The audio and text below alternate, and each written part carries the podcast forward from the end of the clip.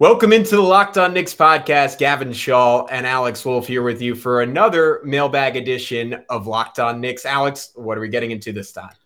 We got a bunch of great topics. First and foremost, we are going to talk about sort of tier the Knicks young players and how we would value them as it pertains to various trades and what type of players we would evaluate them for.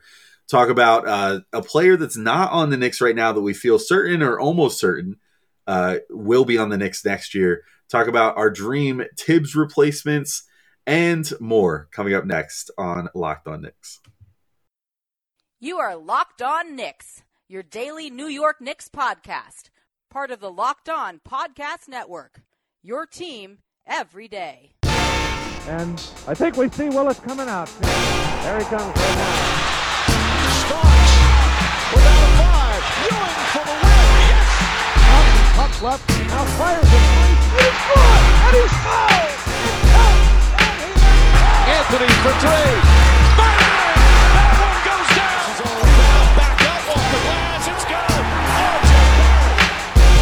one goes down. Back up off the glass. It's good. RJ Barrett. Becomes infectious.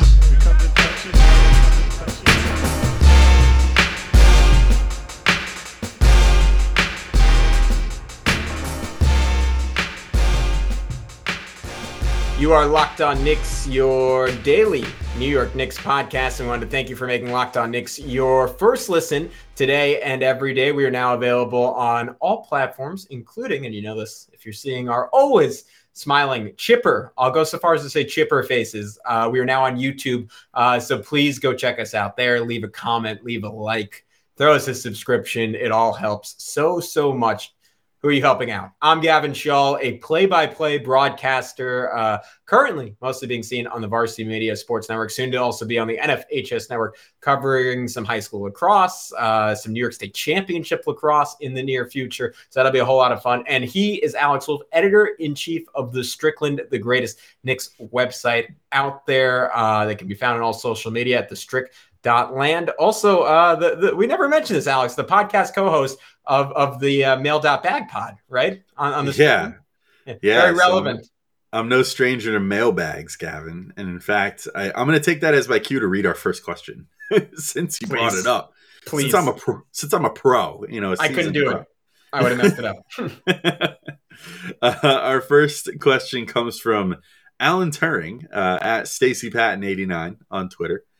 And Stacy wants to know, speaking of Strickland people, co-host of Pod Strickland, put the Knicks young prospects, those on rookie deals, in three categories. And Stacy only offered us three categories, but this feels not quite right, which we'll get into in a moment. But the first category is untouchable except for a top 10 player. Number two is valuable but would move for a good vet, like a tier below a star.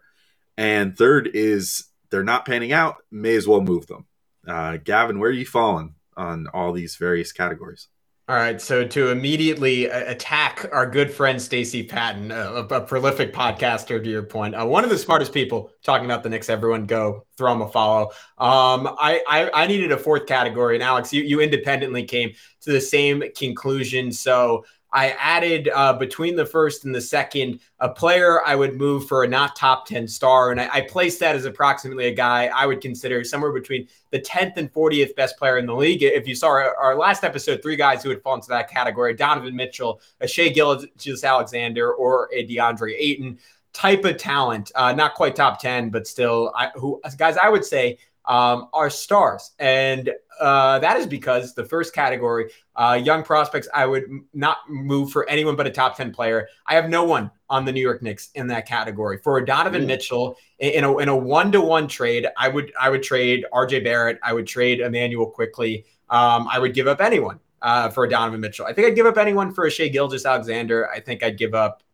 maybe Ayton, not quite to the same extent, but those first two guys and plenty of other guys between 10 and 40. I would be willing to trade those two players for, given the right combination of youth, interest in staying on the Knicks for a long time, fit with the other guys in the young core. And that's because I think of RJ Barrett as someone who could be in that 10 to 40 range for a long time. I think maybe even it's fairly likely that he will be, but for a player of a similar age who's already there, I think I'd be willing to make that deal for someone who has a profile as a more efficient guy.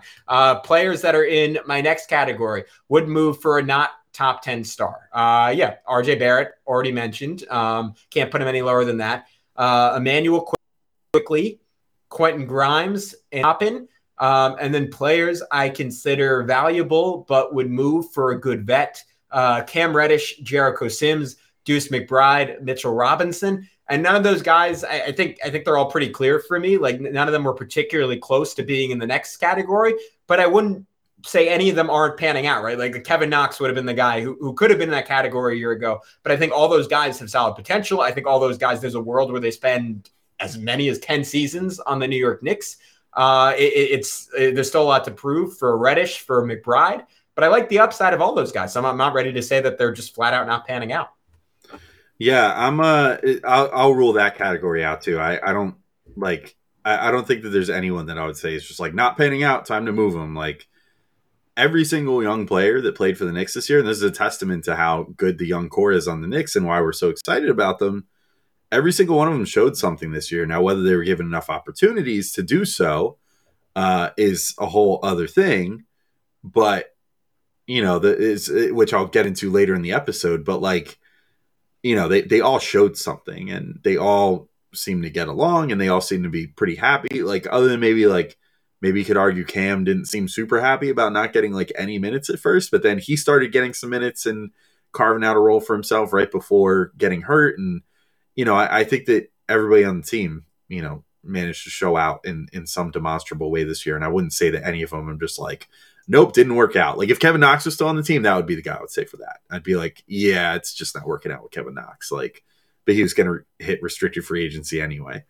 But I would be like, yeah, okay, yeah, it's time to move on from him. Like, it's run its course, you know?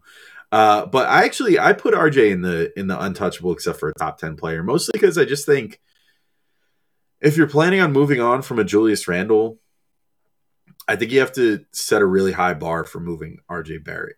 Because you have to, you know, the ideal then is that he's going to be pairing with whatever player you bring in. Like, if you're getting like a Mitchell or an SGA level player, you're hoping that the team can turn out to be greater than the sum of its parts. And, you know, that RJ plus that other like 10 to 40 star can, you know, band together and be sort of like the star nucleus of the team, and they can be successful in that way. So that's why I set the higher bar there. I think just from like a management perspective, it's like, if you give up RJ for that type of player, then how much have you really improved the team? Like, you've traded the guy that could become that or more for the guy that is already sort of, I mean, I'm not saying like Donovan Mitchell is necessarily capped out, but I think it's pretty safe to say that he's near what his prime production is going to be.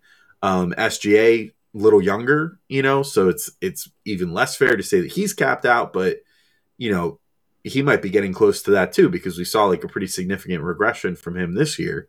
Can I throw in another name at you, Alex? If New Orleans calls you tomorrow and you're Leon Rose and they say, hey, Brandon Ingram for RJ Barrett straight up, you're saying, nah, I'm good?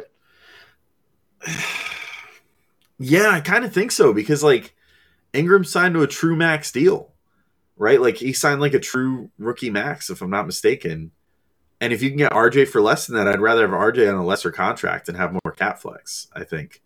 You know, as great as Brandon Ingram is, the reality is the Knicks did better than the Pelicans did this year. It just got overshadowed by the fact the East was way better, you know.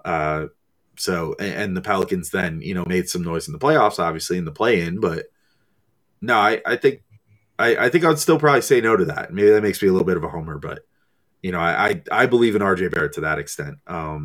I'm pretty much with you with the other guys, though. Like, IQ, I would probably say my next tier is like IQ, OB, and Grimes, that I would say are in that, like, would only move in a like a trade for one of those like 10 to 40 level stars. And, you know, with the idea of pairing that player with RJ Barrett and, again, like forming like a star nucleus.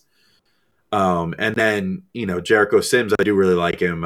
Cam Reddish, obviously tons of untapped potential, but he's pretty much all untapped potential. Mitchell Robinson in a sign and trade, Deuce McBride. And I also threw, actually, you know, I would put future draft pick number 11 in the next tier up, mostly just because if it was like this offseason, if you make a pick at number 11, never even see the guy play in the NBA, and then just trade him for like a decent role player, that's selling incredibly low on someone who you can sell as just untapped potential that hasn't even played an NBA minute yet. So much like a draft pick itself is, you know, worth more than like the actual player you pick with it. A player that's freshly drafted is like a mystery box. He could be, you know, he could be a boat, or he could be another mystery, but you know, whatever the whole thing. So, you know, I think that I would put that player, whoever it ends up being in that next category, up as well, just because the value is inherently higher until they play their first minutes on the floor. And it is a lottery pick, you know, even if you make the pick and whatever, it's still a lottery talent. So yeah, I think that's where I sit with that whole question. Cool. We're on the same page. When we come back, we are moving on to a question from our friend Urim Lakaj, telling you which player we are certain will be on the team next year. And then we will get into our dream coaching hire in a world where we're both depressed because Tom Thibodeau is no longer the coach of the New York Knicks. But first, I got to tell you all about Prize Picks. Are you looking for a daily fantasy option for the NBA? Then you need to try the award-winning app, PrizePicks. PrizePicks is daily fantasy made easy. I love it, and we know you will too. All you got to do is pick 2 to 5 players and an over-under on their projections, and you can win up to 10 times on any entry. It's just you versus the projected numbers. Entries can be made in 60 seconds or less. It's that easy. They're safe, and they offer fast withdrawals. In addition to any prop you can think of, from points scored to rebounds, even steals, they even allow mixed sport entries. So maybe you could throw out there, will the Rangers win more playoff games this year than the New York Yankees over their next 20 games? I don't know. That's a weird one, but you could do it. And PrizePicks doesn't just offer NBA. They have options on college basketball, college football, NFL, MLB, soccer, MMA, and more. So for a limited time, PrizePicks has an exclusive no-brainer of an offer for all of our listeners. Users get $50 for free if a player in your first PrizePicks entry scores a single point, but you must use code NBA. That's right. This is an exclusive offer available to Locked On fans. Sign up today and use code NBA, $50 for free if a player in your PrizePicks entry scores a single point. And Urim Lakaj, Alex, one of our smartest fans. I'm sure he's been using PrizePicks for a while, probably making bank on it. Urim, you feel free to confirm this is true or not on Twitter. He has a great question for us. At Lakaj, if you want to throw him a follow. Seriously, he's been a day one. Always shout out to Urim. He wants us to name one player that is not on the roster at the end of the season, but we are certain will be on the roster by the start of next season. That could be via the draft, via free agency, or via trade. So, Alex, who is the first name that came to your mind? I feel like we say his name so often that it's getting tiring at this point almost, but I think it's Jalen Brunson. I think when there's that much smoke, I feel like there has to be fire. He's the guy right now that I'm just most pinpointing of being like, I think he's going to end up a Knick one way or another. There's just too many connections. Leon Rose basically being like his uncle or whatever, or godfather. Like, I don't know what their relationship is, but clearly they're tight because Rick Brunson and Leon Rose are like best friends, as, you know, Rick was Leon's first client. You know, there's too many connections there I believe he's from this general area as well. Brunson grew up near Philly, right, Jalen? Like, he was a Philly kid when he went to Villanova? Not 100% sure. Yeah, I think so. I think he grew up in the area too. So it's like, but he went to school at Villanova regardless, which is close. So, like, there's just a lot of ties to this area. He's going to want to find. Yeah, like, he's from New Brunswick, New Jersey. Oh, even better, right around the corner. Yeah. Why didn't he go to Rutgers? Why can't Rutgers get any good recruits? New Jersey basketball would be so good. Anyway, I just think that there's too many ties to this general area, and, you know, to Leon Rose and the whole Knicks front office family at this point for him not to end up on the Knicks. So that's the number one answer for me. The draft is too much of a crapshoot. Like, I can't pick one player in the draft that I'm like, yes, I'm positive this guy's going to be on the Knicks, because, like, I don't even know who's going to be available there. Like, there's so many variables at play with, like, Shaedon Sharpe entering the draft and, like, you know, various guys that seem like they could go anywhere from like 6 to 15. You know, I don't know. I have no idea who's even going to be available there to make like a surefire guess on that one. And then trade, forget about it. Like, I have no clue. I would love to say like, oh, definitely they'll get Donovan Mitchell, but like, there's no way of knowing that. That's going to be such a crazy market for him if he becomes available. And regardless of if he wants the Knicks or not, the Jazz have every bit of power to say, no, we're just going to trade you where we want to, where they're going to give us the most of what we want. Maybe the Knicks aren't that. So I think it's Brunson. Yeah, I think that's the right answer. I just didn't want to say him again. So I'm throwing a dart, but total gut instinct here. Malachi Branham out of Ohio State. The more I hear about him, the more I read about him, the more I like him as a player. I think he fills an interesting niche on the Knicks in that they don't really have, I mean, unless maybe if you count RJ Barrett as a shooting guard, but I think they don't really have that kind of self-creation combined with shooting, specifically at the two guard spot. Again, Immanuel Quickley an exemption, whatever. I think he would be sort of unique on this Knicks team. And again, I keep making this reference, but if you want the Knicks to build in that Memphis mold of just having no bad players, I could see him being part of just this ultra deep roster as kind of a, not exactly the same type of player, but filling the same type of role as kind of a DeAnthony Melton type on a team that is just loaded and in a specific series on a specific night can just pull different rabbits out of the hat. Given who the opponent is, I could see him down the road for the Knicks having some monster games, being a really good fit, and just adding another top-notch young guy to the rotation who might not be a super-duper star, but is just very, very solid all around. It's gut instinct, a little bit crazy to your point, Alex. It's like picking a lottery ticket, but that is who I am going with. And we will move on to another lottery ticket because it seems incredibly likely that Tom Thibodeau will be back as the head coach of the New York Knicks next season. But if he isn't, that's a scenario Jordan Bubb at Bub Jordan wants to explore. He says, if Tibbs wasn't coached next season, who would be the dream hire for the Knicks? Has to be semi-realistic. Alex, who's your guy? I think it would be Johnny Bryant, to be completely honest. I mean, he was and still is considered a real up-and-comer in the coaching community. He's viewed really highly, both inside and out of the Knicks organization. Like, you know, he was coveted when he came to the Knicks as like Tibbs' like lead assistant, and you know, they kind of had to, like, I won't say go out on a limb, but, like, they made him out of all the guys that they hired when Tibbs first got hired. You know, they hired Mike Woodson, Kenny Payne, both who have, like, long storied histories as coaches. They had to pry Kenny Payne away from Kentucky. Like, Mike Woodson was coming back after being a head coach before in his career, obviously for the Knicks, and, you know, had a lot of cachet there. But they gave Johnny Bryant the associate head coach title, which I think speaks to where he's at in his career right now, as far as being like right on the cusp of being a head coach. And I mean, he's clearly got the respect of the players. There's so many players that like speak highly of him, even ones that never played for teams that he's coached for, that just like work with him in the off season and whatever. So I think I'd be willing to give him a shot. You know, I like the idea of not going after, you know, even like, let's say like Kenny Atkinson or something, which like a lot of people wanted when, you know, Tibbs was up for the job. You know, it was like Tibbs or Atkinson, like which one you go or Jason Kidd, which looks like it might have been pretty good now, despite our protests. Yeah, exactly. So I mean, you know, like as much as it's great to go after these guys that have already done something, I like the idea of finding a Nick Nurse type more.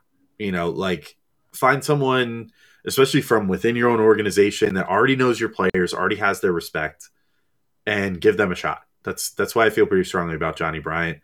I'd be lying if I'm like, oh, I know that Johnny Bryant's going to like come with the stuff. Like he's going to have the best offensive schemes and whatever. But I'll say this much for Tibbs. I think he's laid a really good defensive blueprint for this team that Johnny Bryant would be intimately familiar with and could continue like the legacy of. But then Johnny Bryant strikes me as more of an offensive mind and someone who would be a little more exploratory in that regard. And so I want to give him a shot. I think he's my answer. Yeah, don't hate me, but Kenny Atkinson is my answer. I think he'll benefit or has benefited from his time in Golden State under Steve Kerr, getting to watch and learn how things work there. I thought already offensively, I thought he ran pretty beautiful offense as the coach of the Brooklyn Nets. And not to remind people of this, but as a former Nets podcaster, I remember the stat I would always throw out on that podcast was that the Nets consistently allowed the best shot profile of any team in the NBA defensively. So even when they weren't always great analytically, they were playing the right way. And also his emphasis, which again, you can argue that Tibbs actually playing the guys has done a fantastic job in, is player development. So I think he would continue that trend. And I think it's crucial that whoever the Knicks hire is someone, regardless of how good they are as a coach, who continues that trend. My old answer to this question before he got hired by the Timberwolves and is doing a great job was someone like Chris Finch, who's just known for being really, really inventive offensively. If the Knicks could find a younger coach, and maybe that is Johnny Bryant, who fits that mold and just someone who's a really creative mind or is already the offensive coordinator for a good team, that would certainly intrigue me. I go back to the play that Minnesota ran for the game time three against Memphis before Anthony Edwards went for the steal and blew it, and Ja Morant got that big layup to win game five. Like he's just creative and just runs great stuff. I think Atkinson gives you some of that, but I'm sure there are some young guys out there who also give you that. So I would just want the Knicks to cast their net wide, maybe be a little bit more flexible in terms of the mold of the guy they hired. It felt like they were always locked in on a Thibodeau type, for lack of a better descriptor. So that I guess is generally what I would hope for, Alex.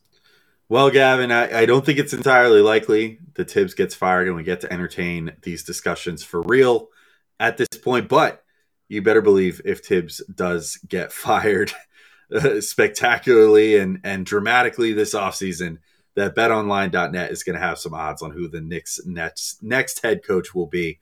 Betonline.net is your number one source for all your betting stats and sports info. You can find all the latest sports development, league reviews, and news, including this year's basketball playoffs and the start of the Major League Baseball season. Let's go Mets. BetOnline is your continued source for all your sports wagering information, from live betting to the playoffs, esports, and more. And Gavin, I've got some fresh odds sitting in front of me right now, and the one that stands out to me the most, I'm sticking by it. I said this at the beginning of the playoffs. I'm going to say it again. The Milwaukee Bucks at 9-2 to win the championship. I dig that. I also dig the Bucks at 19-10.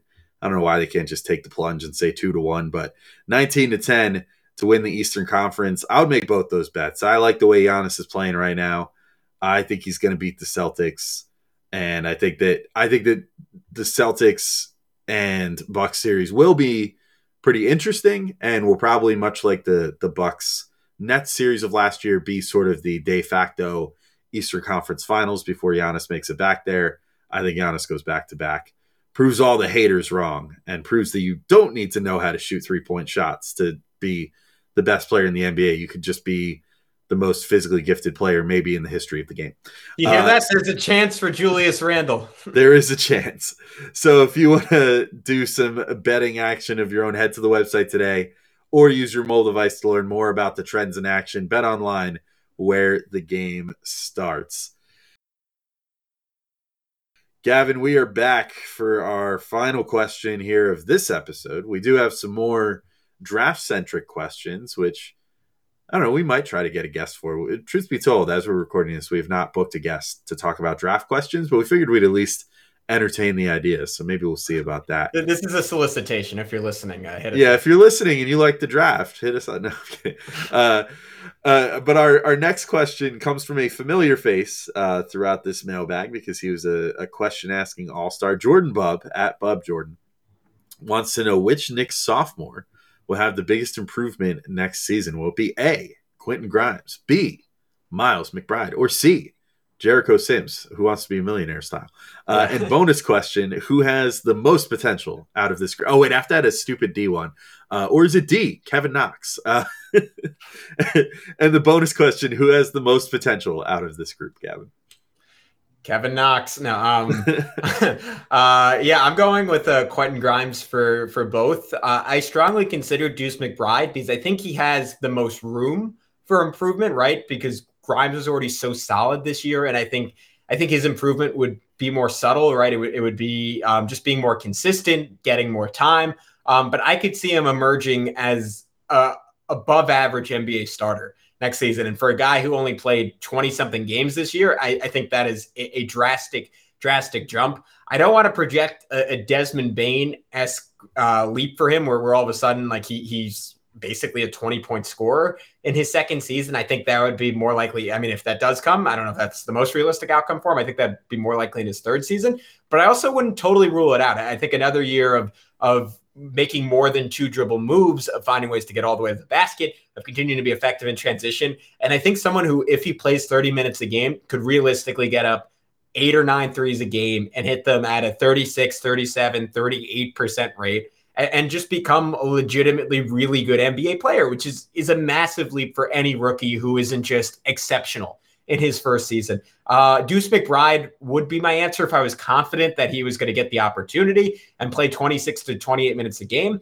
I just think with the Knicks seemingly angling for a point guard either in free agency or perhaps in the draft, I think it's a less likely outcome, and especially with Evan Fournier and Alec Burks, more likely than not to be on the roster, that he will get significant time a year from now, even though I think he has that potential. And I think if given that time, he could be that type of dude. But to me, it's Quentin Grimes. And then Grimes, I think, is the obvious answer for the potential one. There are people out there, namely Dallas Amico, who was on this podcast semi-recently, who would give you Jericho Sims and his flexibility, both offensively and defensively. But to me, I just think there are more elements to Grimes's game that I like. And I think at this point, even though Sims has some flashes of some really special skills and maybe his abilities are a little bit more subtle than Grimes, I think Grimes, at least in my mind, is the obvious answer there as well.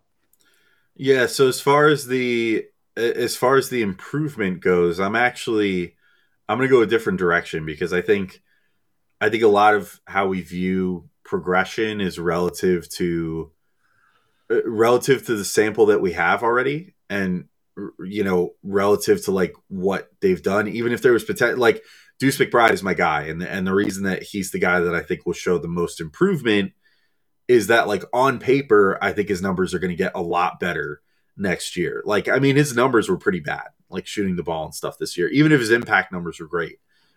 His shooting numbers were really bad. He shot like under 30% from three. I think his actual field goal percentage was only like 35 or 37% or something like that. I didn't even look it up because it was low and it's not worth diving that much into.